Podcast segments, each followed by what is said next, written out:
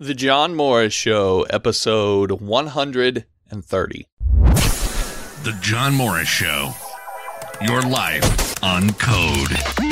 Ladies and gentlemen, John Morris. Hey everybody, welcome back to the John Morris Show, johnmorrisonline.com. So, this episode, I, I was recently asked about the annual salary. So, the, the question was how about web developers making uh, what they make annually working for a company? And then ask, can you talk about the salary journey of the first five years, skill levels, titles, opportunities, and going out on your own? And so, I, I, I wanted to do an episode where I really kind of dove into the whole money side of things, the salary, what you can earn, some of the things that maybe you should do to help yourself earn a little bit more, and so forth. So that's what we're going to get into in this episode. Before I do that, so you may have, if you listened to the last episode, then you'll know that I talked about all of this kind of ongoing talk that we seem to constantly get and these kind of fake questions asking, is PHP dead? And so I went into some of the main arguments that people often make about why they think PHP is dead. Usually it's a technical argument because they don't like the language and so they think it's crap and that's going to make the language die or is making it die now. Or the other one is a popularity argument that they often make and they'll reference cherry picked indexes that, that support their their position while ignoring a lot of the other what I believe are more accurate indexes and and market share statistics and things that Google itself has said and so forth. In order to make this argument that PHP is dead. And so I think I fairly thoroughly debunked this idea that PHP is a dying language. At the very least it's maintaining where it's at. It might even be able to be argued that it's growing. So, as a result of that, as you can imagine, I got a number of emails and comments and so back. Now, I should point out the overwhelming majority of people actually agree with me on this and had positive things to say. So I don't want to misconstrue that there was all these people that were sending me these negative comments. There weren't. The the overwhelming majority of people agreed with what I had to say. But I did get these handful of people who didn't really agree with what I was saying and and had some choice words for me. Now, I bring this up because I want to point out this is this is what I see so often. The responses I got back were not hey, you know, you were talking about the PYPL index and you know, I, have heard of that index, and here's why I think this particular part of the index throws things off and maybe skews the numbers a little bit. And here's why I think the the TIOBE index is maybe a little more. That wasn't what I got, or it wasn't. Hey, you know, this technical thing of part of PHP, you know, it, it works this certain way, and I, I I think that's just a, a natural limitation, and PHP will never be able to do this, this, this, and this. That wasn't what I got either the responses that I got were along the lines of "You're an idiot," "Screw you," "You're stupid," very very childish, really non-arguments. And I find so often that the people that like to criticize PHP now, again, it's not everybody. Okay. I know there's like this guy out there, this girl out there is listening, just going, okay, I'm going to write you now because of it. I get it's not everybody, but so often that's what you get. I mean, the the comments that I get when I do PHP tutorials or PHP videos, that's exactly what they'll be. There'll be some childish content that'll be like, ha ha ha, lol, PHP. PHP's a dead language. You're a loser. Like that's the kind of argument that you get. You never get someone or almost never get someone who really actually takes the time to make a well thought out thought out argument. And so that's why I wanted to create the episode I did last time in the first place was just to address all of this childishness. And I think I was pretty open with the fact that I, I said, you know, PHP could die. I'm not saying it can't die. I'm also not saying that you're not necessarily right, that there's certain things about PHP that you don't like that don't work in a certain way that are natural disadvantages. All I'm asking you to do, all I'm asking you to do is simply be objective about it. to apply the same standard to the languages you love that you do to PHP. To if you're going to point out the disadvantages of PHP and the positive things about your language, point out the disadvantage of your language and the positive things about PHP. Also, you know, maybe be objective and be honest about the fact of PHP's market share, the things Google has said and had to do, the the different indexes and so forth, and where it ranks, and how legitimate those indexes are and are not. And if you have an argument to make, then make it.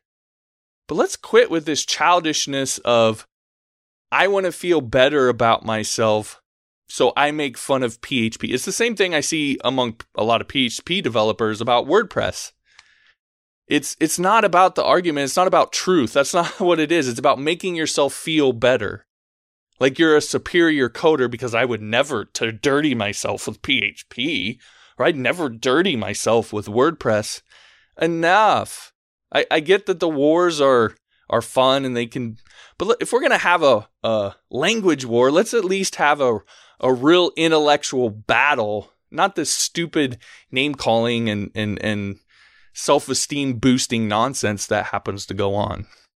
So I just wanted to follow up from my my little talk in the last episode about PHP regarding some of the responses that I got. I was hoping that I would get someone who would actually give a well reasoned response and I could address that in this episode or a future one. I'm still holding out hope for that but I don't think it's worth going through each one of the childish, you're stupid, you're an idiot comments because they just have, there's nothing there. There, there's nothing there to really talk about too much. It's just, it's just pure nonsense. Uh, and again, like I said, is the reason why I wanted to talk about it in the first place. Now, the last thing I'll address because I had I had not too many, but a couple people mentioned this is you absolutely could make the argument that I'm biased about PHP because I teach a PHP course. Right? So anyone looking at it could say, well, he's only saying PHP is not dead because he's trying to defend his his his course and himself and he's got a he's got a vested interest in it.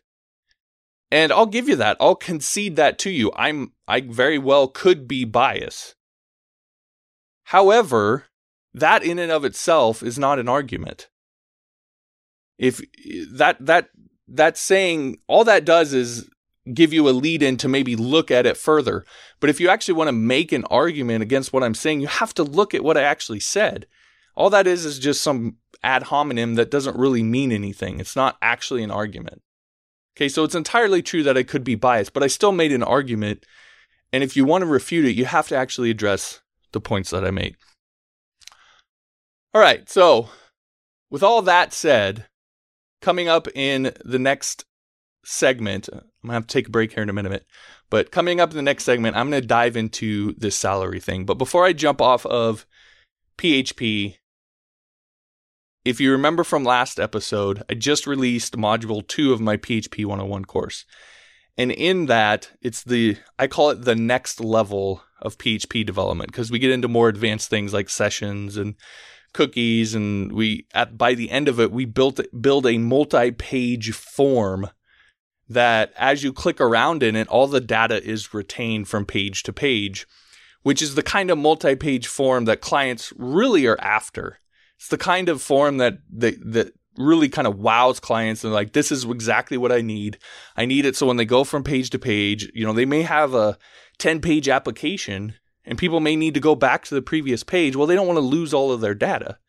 And so, again, I mention all the time companies like Wufoo Forms and SurveyMonkey, those types of forms, and these companies that have made millions and billions of dollars, this is the kind of the core of what they do is building these kind of forms. So I don't say point that out to to try and insinuate that you're somehow going to be a millionaire or billionaire doing this or that there's not more to what those services provide. Obviously there is.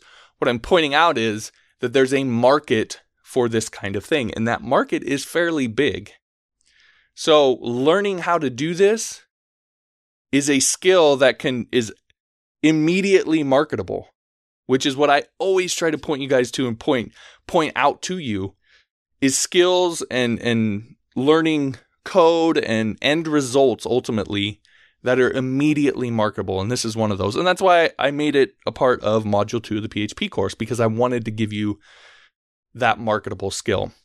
Right now, I'm in the middle of launching Module 2. So you can get access to module module 1 and module 2 if you uh, not a student of module 1 yet. You can get access to it for $10 off. So normal price to get both modules be $27 you can get them for 17 at johnmorrisonline.com slash bundle. You can get access to that. All right coming up next we're going to get into talking money what developers make annually some of the salary journey and so forth. You're listening to john morris show on johnmorrisonline.com you know, one of the big mistakes that I see a lot of developers make is they make learning how to code much harder than it has to be. For example, I see a lot of developers who think the list of skills that they need to learn to master PHP is pages and pages and pages long. It's not.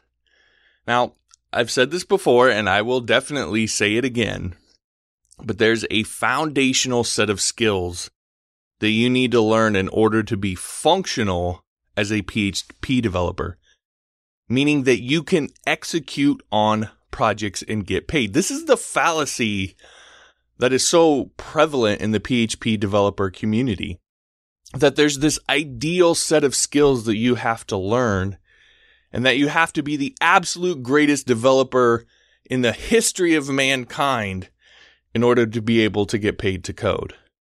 You don't. You simply need to be able to execute on projects. I talk about end results all the time. You need to be able to deliver end results to clients because that's ultimately what they want. But when you focus on these found foundational skills and learning only those first, the things that will allow you to execute on projects, what you realize is that you can start getting paid to code much faster than you probably ever thought because you haven't set this idealistic, unattainable bar for yourself to reach before you allow yourself to take paid work. You can start now when you can execute on a deliverable, when you can complete a, a single project, when you can create a contact form or a business website, when you can execute on that, you can start. And you could start then building the life that you wanted that you got into this all for the in the first place. Instead of continuing to slave away at some job making somebody else rich. Anyway, you can learn these skills in my free course, The Beginner's Guide to PHP, which you can enroll in at johnmorrisonline.com slash learn PHP. And it's going to teach you these foundational skills so you can get started right now. Again, it's a completely free course that you can take at johnmorrisonline.com slash learn PHP. Don't wait on this. Head over there right now and get started building that life. Hey everybody, welcome back to the John Morris Show on johnmorrisonline.com. So this is this uh, whole idea was sparked from a question that I got the other day. I believe it was off of a YouTube video, and it was a video I'd done in the past about developer salaries, and I talked kind of about the the different numbers and so forth that are out there. And so the follow up question is, you know, what about developers and they making annually working for a company? And then can you talk about the salary journey of the first five years? skill level, titles, opportunities, and going on your own and so forth. So I want to do two things. Well, three things really. I want to go back through a little bit what I covered in that original video because I uh, imagine a lot of you probably haven't seen it. So I don't want to make you go back over and watch it. So I'm going to go through some of what I went through because I think it is eye opening and, and at the very least good information for you as someone thinking about investing in this kind of career and, and putting your time into it to see what's really out there and, and maybe some of the trends. And then I want to I want to talk about my journey a little bit, but I understand my journey is really a little bit unorthodox, and so then I want to talk a little bit about uh, someone I know and their journey, which is probably a little bit more of a standard type journey, and and that way you can get a few different perspectives on this whole salary issue. All right, so starting off, when we start looking at numbers, I like to use, first off, I think the source is important. Okay, because you could go to a lot of different places and see a lot of different numbers. And it's important to understand that where you live changes this quite a bit. You know, if you live in, say, California or New York, which tend to just have higher costs of living, the wages are also going to be higher. Now, that's going to be offset by the fact that you're going to pay more for food and rent and so forth, but that's kind of the nature of the beast. So you have to, whenever you're looking at salaries, you have to understand that location has plays a part in that. If you live outside the United States, again, that's going to play a part in it. So, but there's always a balance between wages and cost of living. What you want to try to do, obviously, is find a place or a location that has a higher wage, but a lower cost of living. What that's going to mean is that you're actually going to have more expendable income left over because you're going to be getting paid more, but have being able to pay less for the things that you need, food, rent, etc. Right? So, and location is probably the main like so people get so focused on the idea of moving up in their career and titles and that being associated with income and maybe don't think as much about cost of living and location and so forth. So I, I want I just want to point that out that location can be a, a big way where you can maybe you make you know 70,000 instead of 80,000 but the cost of living is so much more that you just have you feel and really are wealthier because you have more income left over. So location is something to pay attention to when you're thinking about all this.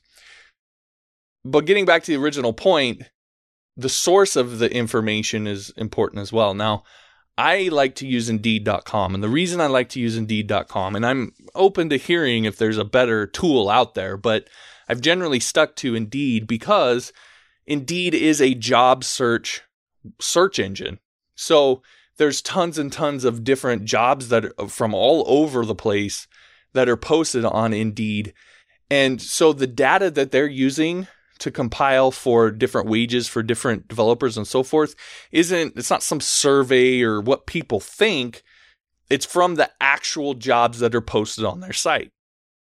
Now i know that's mm, can be inherently limited because not everybody is going to post their job on here but i think when you get into accuracy of information and where you would actually go to look for a job it's it, it's gonna be it's gonna give you some good numbers and some good ideas because these are the actual jobs that are out there.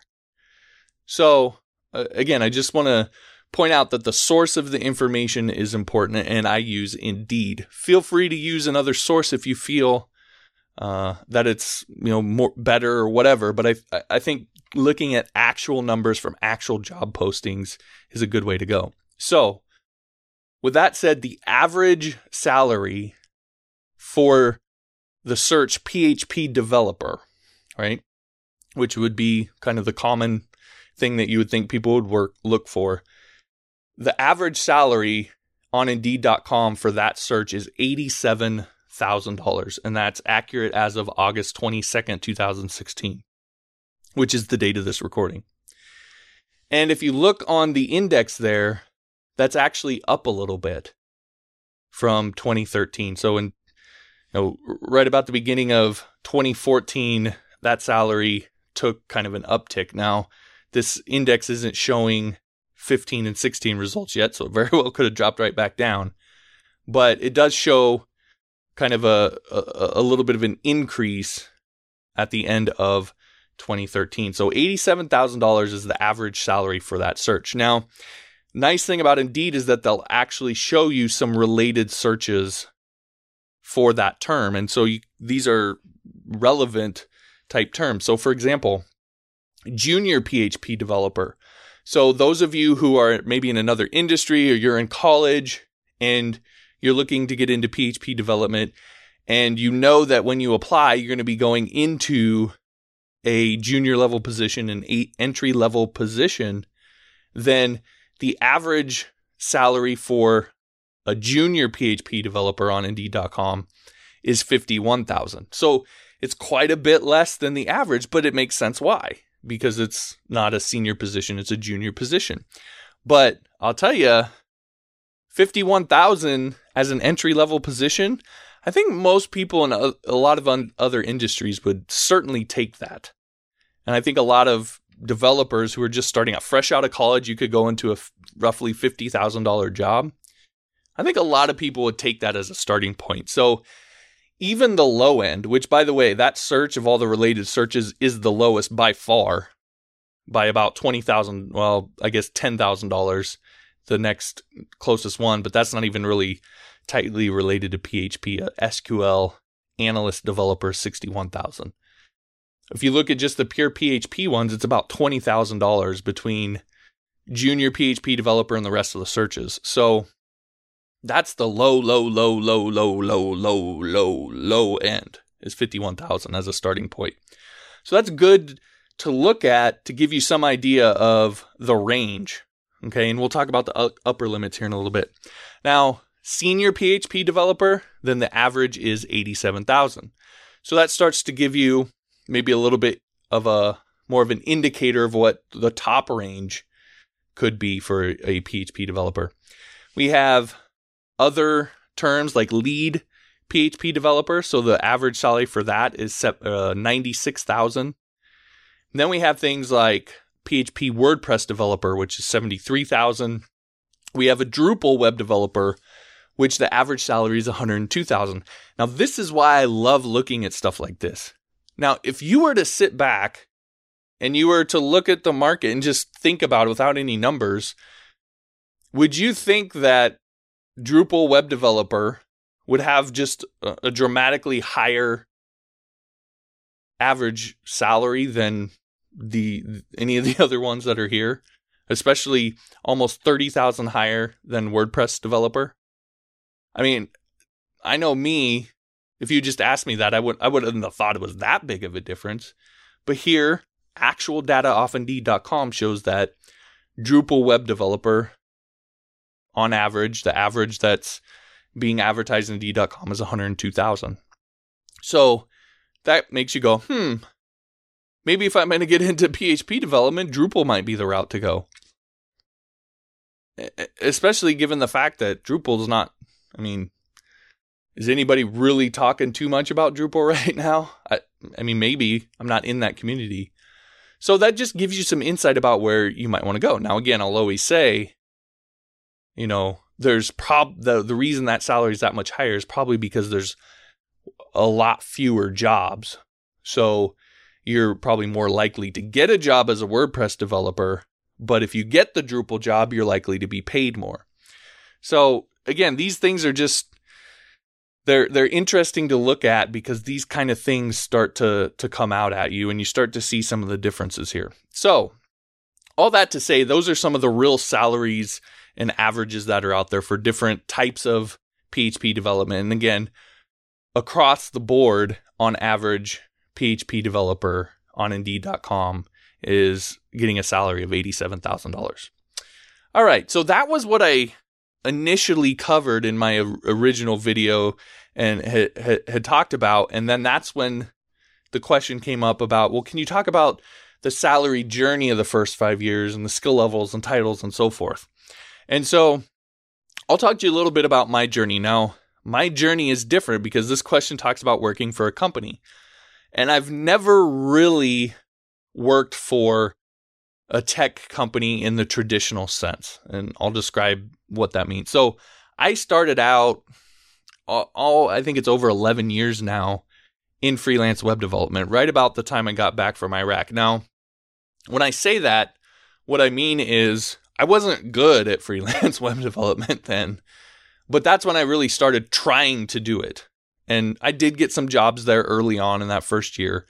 So I think I can legitimately say that I was actually doing it because I was getting work and so forth.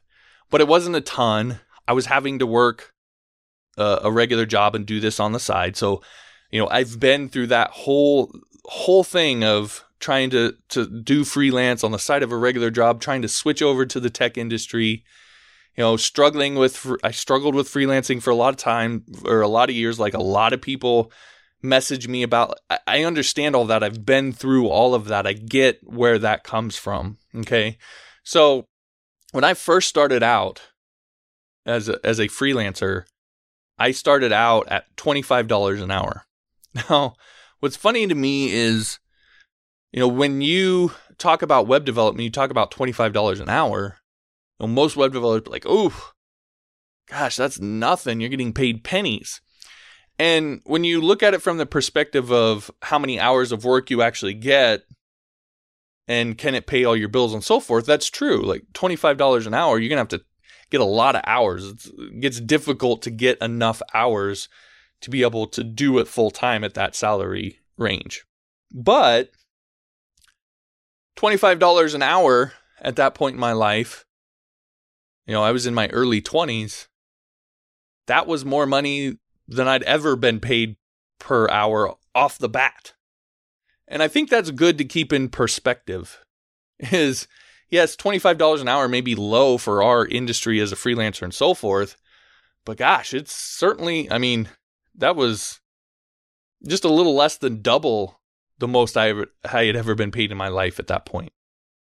So it was still a significant amount of money, and especially as a side gig. I mean, I was making a couple extra thousand a month once I kind of got going a little bit on the side of a, a regular job that I had. So it was nice. Once I got it going, it was nice to do that, but it's also a lot of work. And so I quickly realized that I was running myself ragged and I moved. The next jump I made was actually up to $50 an hour. So I doubled my salary. And, you know, I obviously got less clients as a result of that. You have clients who have a higher expectation. They become a little bit more. It's interesting. At $25 an hour, people are pretty loose with the hours that you send them. But when you get up to about 50, then they start to get a little tighter with with the hours. And so not only did I not get as many clients, but the clients that I had, I got a little bit less work. But I there's no question overall I made more money. And I was happier because even if I had made the same amount of money, I was working half half as many hours. And that was that's really the thing. Like again, we get so caught up in the the money numbers, but for me, getting I was getting more money but I was working less hours than I, I was before. And that to me is the sweet spot uh, when it comes to freelancing is being able to to incrementally make the same or more money while working less hours to the point that you can maybe you know work a few hours a day and you've made a decent amount of money. So the jump from 20 the I think the thing that people would ask when you go from 25 to 50 is so what did you change? What was different? And my answer is nothing. Nothing was different other than my confidence to do it. When I so the I think the dividing line when you know you're ready to make the jump is when you're really really really annoyed that you're only getting paid $25 an hour. When you're very frustrated with the fact that you're doing what you're doing for a particular client or set of clients and you're getting 25 an hour and it's really frustrating to you and you feel like gosh this is I don't this is not what I was when you start questioning and and you, you start to really rethink everything that's when you know okay I need to it's time to make a change here. And so that's where I was at. I was just I was working a lot of hours. I was making good money but I just felt like I was not getting what I deserved. And so, especially because uh, after a few years, uh, I, you know, I was building things really, really quickly for people. And so a particular project was netting me less and less hours because I was just building it so fast. And so I started to notice that eat the the amount of income I made per project as I got better was actually going down. And that's not how it should really be in my mind necessarily. So, anyway, when I jumped from 25 to 50, I just decided one day. Now, how did I handle past clients? I actually told them, I said, I will continue to work for you at $25 an hour for the next three months. And then after those three months, I'll go up to $50 an hour and you can decide if you want to continue to hire me or not. And I did lose a couple clients, but I would the the majority of the clients stayed on and had no problem. And, you know, were happier as a result because I was more available because now I had less clients and I had less stuff going on um, because I was making more money per hour. So I could actually dedicate more time to the clients. All right. My next jump then was up to $100 an hour. And it's important for, for me to note in between the 50 to $100 an hour, I had so I I had been hired as a freelancer by a company on a essentially a retainer basis. So, and I had done this with a couple people, but this company was the one that I've been with for, you know, I've been with this client for uh, over six years now. But they hired me on a retainer basis. So they were basically paying me. It was, it was almost like an employee relationship, but I was still, I wasn't an employee of theirs. I was still a contractor. And they were paying me a monthly kind of stipend instead of paying me hourly. And then they just, I basically gave them, I mean, I love the situation. So I basically gave them, you know, I did whatever they needed, gave them pretty much full unlimited access uh, because it was such a sweet, uh, a sweet setup for me. And so I was doing a lot of work for them in this whole process. And I kind of got to the point where I really didn't need and necessarily want a bunch of other clients. I would do side stuff that was easy for me to do. If I could deliver on it quickly, I would do it. If if it was lucrative enough for me, I could do it. But I got to the point in my mind where I just didn't want a ton of other clients because I had this sweet setup with this company. And so I raised my price to $100 an hour assuming that nobody would hire me essentially. That was really my mindset was nobody will really hire me and if they do, well they're paying me $100 an hour. I mean, shoot, I guess I'll take it, but that was my whole mindset. Well, turns out that that did turn some people away, but not like I thought. There were still plenty of people that would hire at $100 an hour. And so I continued to work on the side. It became really hard. And this is one of the things I'm going to caution you with freelance. When you really get going and start having success, it was really, really, really hard to say no to that kind of money. And so I got in a habit of taking on jobs where I knew I didn't have the time. I knew I really didn't want to do it. I knew I was going to have to overwork myself in order to deliver. And I would gut it out, but I was I was frankly miserable as a result of it because at all this other work I was doing for this other company. And then I was doing all this side work that I couldn't, I just couldn't say no to. And so, just as a word of caution as you get going here, I think that moment happens for everybody and you have to learn how to balance it. I'm not saying you should turn down every job, but you really got to find the balance. It's not always just about the money. And then, you know, from there is when I really, because of the the frustration and so forth, that's when I really made the switch into this whole idea of end results and services as a product and selling on value.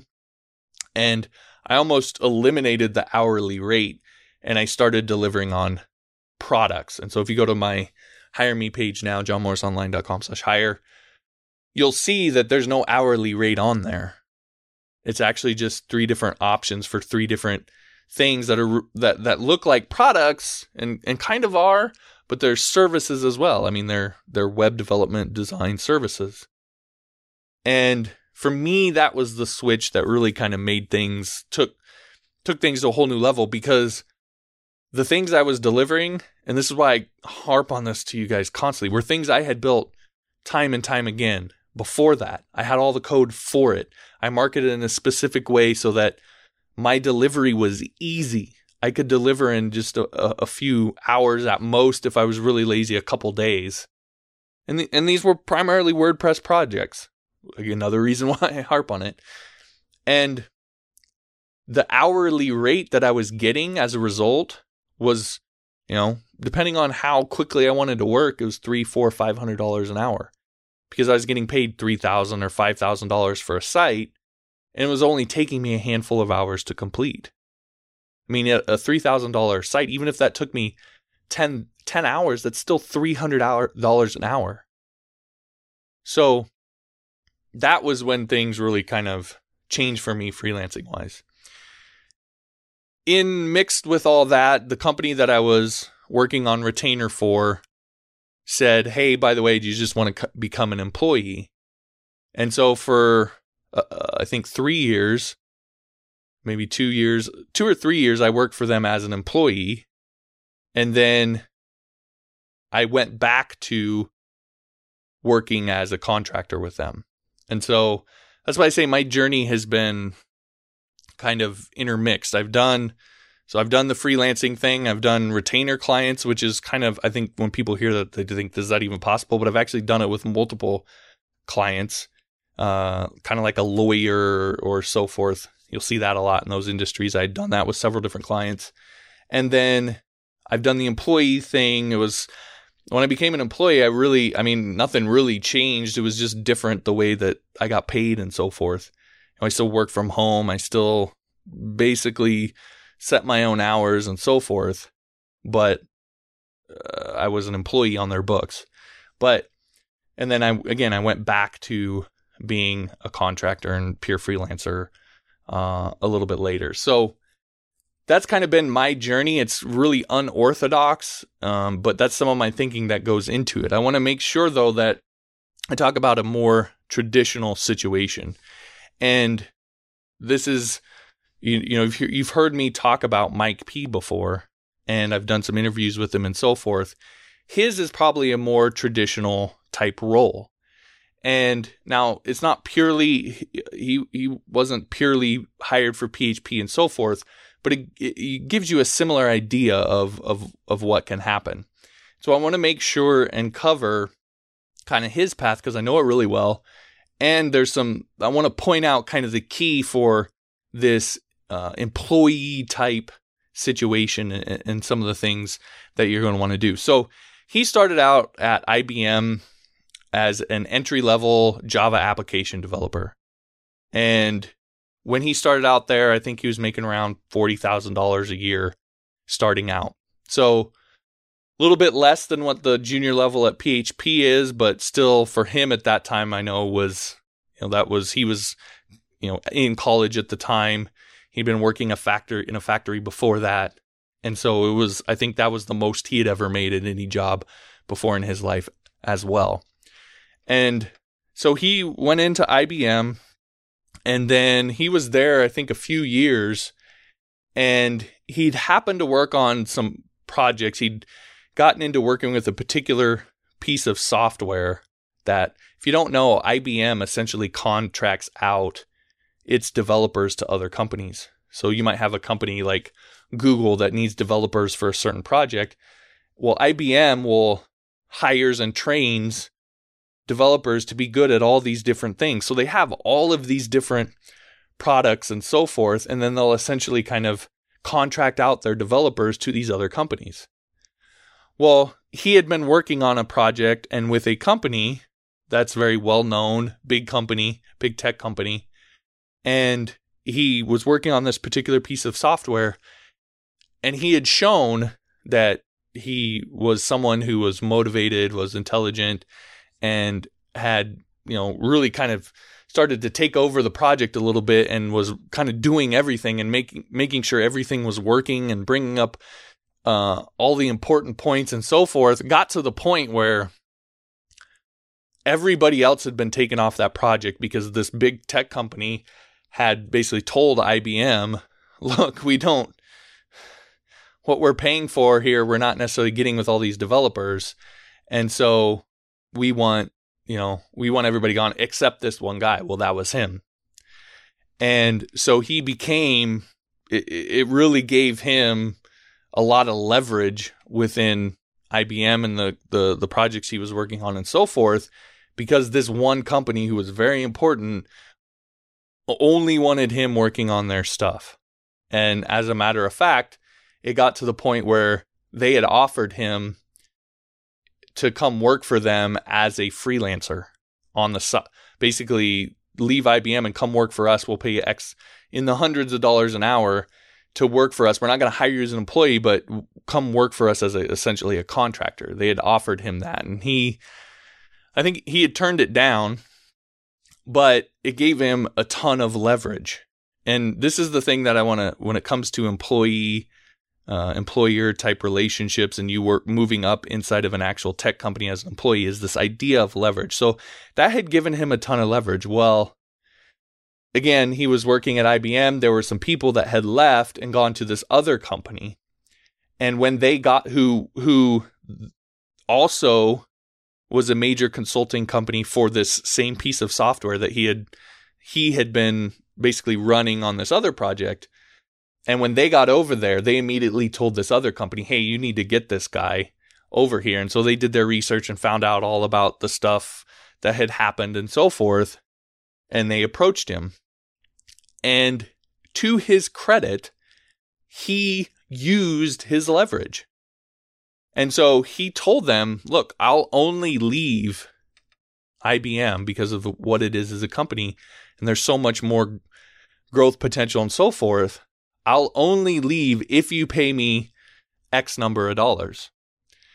And so, and it was significantly more than what he was getting paid at IBM.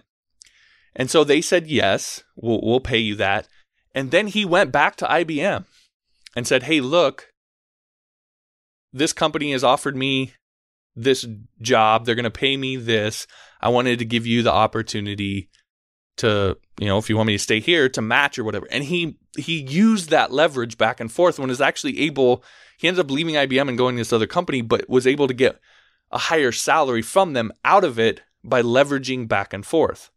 Now, and he's since done that, I think, twice more with the, and he's still at that same company, but he's had other companies try and come and pull him away. And he's used that to leverage up his salary to get, I think he got his, he's getting his degree, uh, MBA paid for, a number of other things. And he used that leverage of being a very high valued employee to be able to do that. Now, as soon as I say that, and this is ultimately where I'm driving with all of this, as soon as I say that, I know that there's those of you listening to this going, oh my God, that's dirty. And what I want to say is if you think, I mean, people love to talk about, uh, you get all, all these people love to talk about these evil corporations who only care about profit and et cetera, et cetera. Well, if that's true, do you really think, or even if it's not true, but even if it's just they're they're not evil, but they are focused on profit and efficiency and so forth. If that's true, do you think that they're going to give you more money than they absolutely have to? Do you think they're going to pay you one more penny than they absolutely have to in order to keep you? 99.9% of the time, they're not.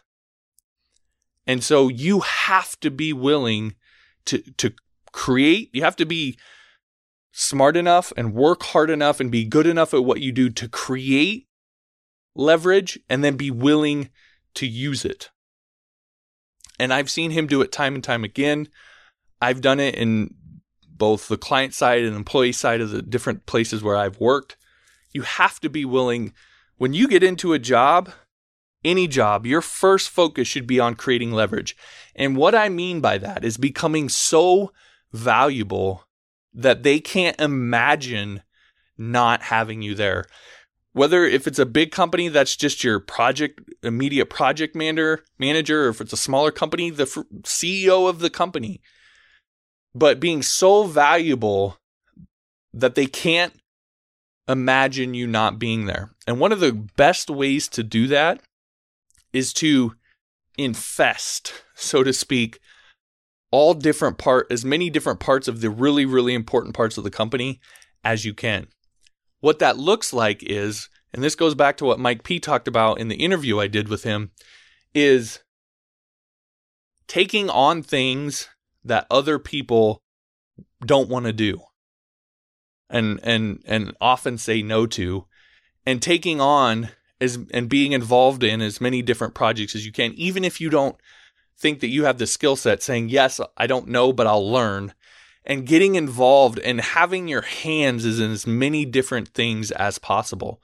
The more you are just embedded into the fabric of the company, the more just inherently valuable that they're going to see you as. Because if they lost you, it's not just like one person off of one team. It's somebody who has their kind of tentacles stretched in all these different parts of the companies.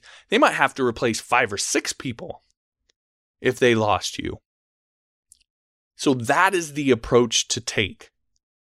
And so, you know, again, going back to him uh, staying on track here, he he was able to do that to leverage himself from a, a junior Java application developer up to a senior level consultant. And obviously, as we saw before, the difference between a junior PHP developer and a senior PHP developer is about thirty thousand dollars. Uh, you know, the difference between a junior uh, Java application developer and a senior consultant, I can tell you, is about sixty to seventy thousand dollars. So there's a lot of potential there, especially in these tech companies. There's even more places that you can go, and frankly, if you work for a company and learn a very highly specialized skill that these big te- this is again this is kind of what he's done that a lot of these big tech companies need and want and rely on you could leave that company and make even more. You could go out and freelance on your own and be getting actually paid three or four hundred dollars an hour to consult that kind of thing is possible. So, hopefully, that gives you some insight into some of the different inner workings as it relates to salaries and titles and and revenue and so forth. Uh, and, and generally, the advantage you'll make more money out on your own as a freelancer or consultant, etc.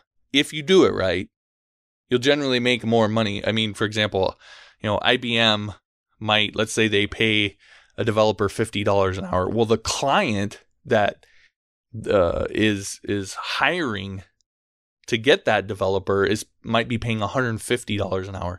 And they have this whole sophisticated system of figuring that out of different you know different titles and different projects and so forth. This is what you're worth to the company in terms of your hourly rate and then you you know what you're making as an hourly rate. But it's you know as a working for a company in that situation, it's a it's about a third, maybe half of what they're actually charging the client on the other end. So going out on your own, you can definitely. Uh, I think it's a general rule. There's obviously some exceptions, but I think in the most cases you can make more money doing it if you if you have a clear idea of what you're trying to do. Uh, you know what you're doing, the the difference is is that you have to market yourself. You have to you have to go out and get the work. So there's more work involved with it at least initially to get yourself set up. But i think at the end of the day you can you can make more money uh, going out on your own. All right. So i'll leave it there. Hopefully again that gives you some insights into the whole salary issue uh, some of the different things that i've been through some of the different things that that people i know have been through in terms of their journey. The biggest thing in my mind is to get started because you would be surprised. It's not as difficult. You know, the, the people that, you know, Mike P has told me some horror stories of some of these really big, big companies that you would think everything is just ducks in a row, straight as an arrow. And it's, uh, it's, I mean, I spent 11 years in the military, and a lot of people think the military is that way. And I can tell you from experience that I'm just, I chuckle every time I hear someone say that kind of thing because I'm like, you would not, you would be shocked at how just haphazard so many things are uh, in the military. And mm, usually when I talk to Mike P, he's, yeah, that's not much, too much different in the big, big corporations, tech corporations, and so forth. so it's, people don't know as much as what they like to let on. They're they don't have their stuff in a row as much as like they they like to let on. So if you're someone who's hardworking, you can be organized, you can be self motivated, you can be focused, you, know, you can be what we all think we are supposed to be when it comes to being an employee and a worker and so forth, then you can really go far uh, in this industry because there's tons and tons and tons of opportunity available, especially for good people. But again, the big thing is just to get started.